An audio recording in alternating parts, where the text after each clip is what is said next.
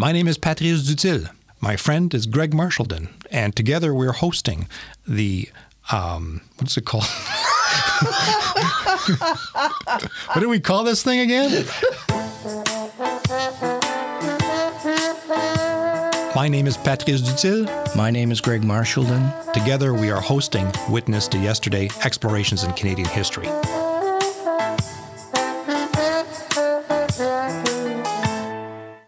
History is limited by what we can recollect, by what we can capture about the past. And the best way to capture the past is to look at what people have left behind.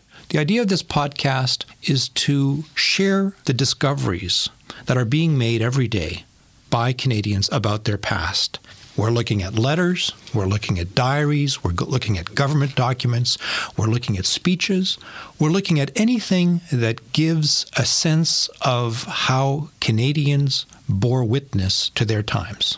What is the value of that eyewitness account? What does it tell us that we did not know? What can we learn from these eyewitnesses of yesterday?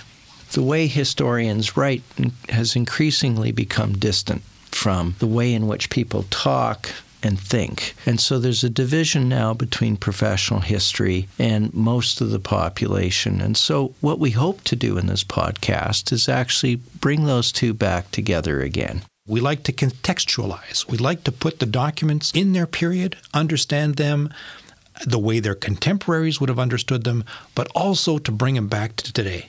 And how do we interpret that document that was written so long ago. And so at the end of every podcast, you're going to hear us talk about well, what does this mean? Why does it matter in terms of today, in terms of your life, in terms of my life? Greg, we live today in a world that is deeply challenged when it comes time to thinking about history. I have the impression more and more that Canadians are intimidated by their history. They're afraid to hear about it. They're afraid to learn bad things about it. And I think that that's unfortunate. I also think that what appears to be boring to a lot of people, when you get it down to it, becomes fascinating because it's a lot more personal than people think.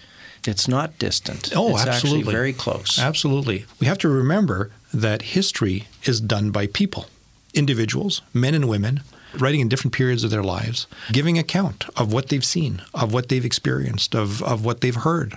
And inevitably, these informal renderings of, of the past can inform us because they're written on the fly. It could be a letter, it could be uh, a diary entry that, that spontaneously reveals a state of mind that we may find, in fact, very relevant, that we may find uh, to be quite close to the way we think today. We think of people 100 years ago having completely different thoughts. In many ways, they did have different thoughts, but in many ways, their thoughts aren't that remote from the thoughts that we have today. Do you say, Greg, to this notion that the past is a foreign country? Well, you know, to some extent it is because there's a very different context that people live in in the past. But human beings are still motivated by the same forces, the same pressures. They have to eat. They have families. They have all kinds of pressures from their work they're no different than we are in that respect. What makes me interested in history is trying to understand the aspirations of previous generations. What did they hope for? What motivated them to take on particular challenges? And for me, that's always fascinating. What moves people to say, I'm not happy with the way things are now. I want to move things. I want to change things. Those are the people I find really interesting. Greg, you teach in health policy at the University of Toronto. Why would anybody want to listen to you? well, that's a good question. I don't know why they would either. I was first drawn to history when I was very young, and I began to read constantly anything I could lay my hands on about all kinds of history. Over time, I realized that uh, it helped me understand the world. It wasn't just something to satisfy my curiosity, but it helped me to navigate the world. And in fact, later on, I combined the two things. I became a canoeist. I used to go over long distances to retrace the routes of the famous scientific explorers, fur traders, and voyageurs across Canada. So, Greg, when you're canoeing down the Churchill River, do you think about history? I think about history constantly. It just pours through my brain as I'm looking at the scenery every moment. And when I stop and talk to people that live along the river system, what I'm really asking about and what we're really exploring is Canada's history, not just the history of their families, but the communities that went before them. And retracing the steps of the people that went before me was absolutely fascinating. I've always loved history. From the time I was a little boy, I think I was stung by some particular bee. You were the editor of the Literary Review Canada. In fact, you founded that very famous magazine. Tell me what the connection is between history and your ambition to establish what is now Canada's premier literary vehicle.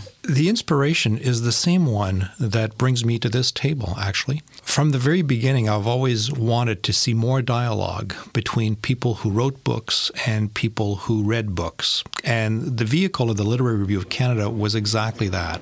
I discovered the Champlain Society when I was invited to someone's home, and they had this magnificent library of read books a wall of red books, and I had to see what kind of collection was this. Was it a, an, encyclopedia? No, every title was different, but it all had they all the books had their red jacket. And I said to myself, one day I want to be a part of this Champlain Society. I want to see if I can help it along. And here we are doing a podcast. The question about historians is they record history, but they don't do history in the sense of they're not active participants, mm. right? You don't have to be an eminent person to make history. The simple soldier in Canada's First World War made history. We may not know his name, but he made history. The women who worked uh, at home made history, who developed various businesses to supplement their income, to farm the farms, made history. The canoeist, the voyageur, the, the voyageur made history. From the prime minister down to the little kid.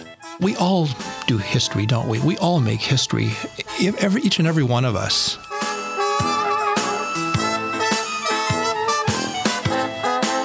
Greg, your vast experience in government, in policy, as a historian, is going to make this podcast really interesting for me. Patrice, you seem to know every journalist and every writer in the country.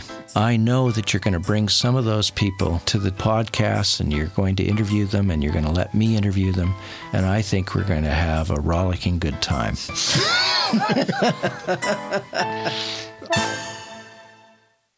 This is the Champlain Society podcast. My name is Patrice Dutil. My name is Greg Marchildon. This interview was recorded in the Allan Slaight Radio Institute at Ryerson University. It was produced by Sabrina Birch, Cindy Long, and Vince Piet. Thank you all, and see you next time.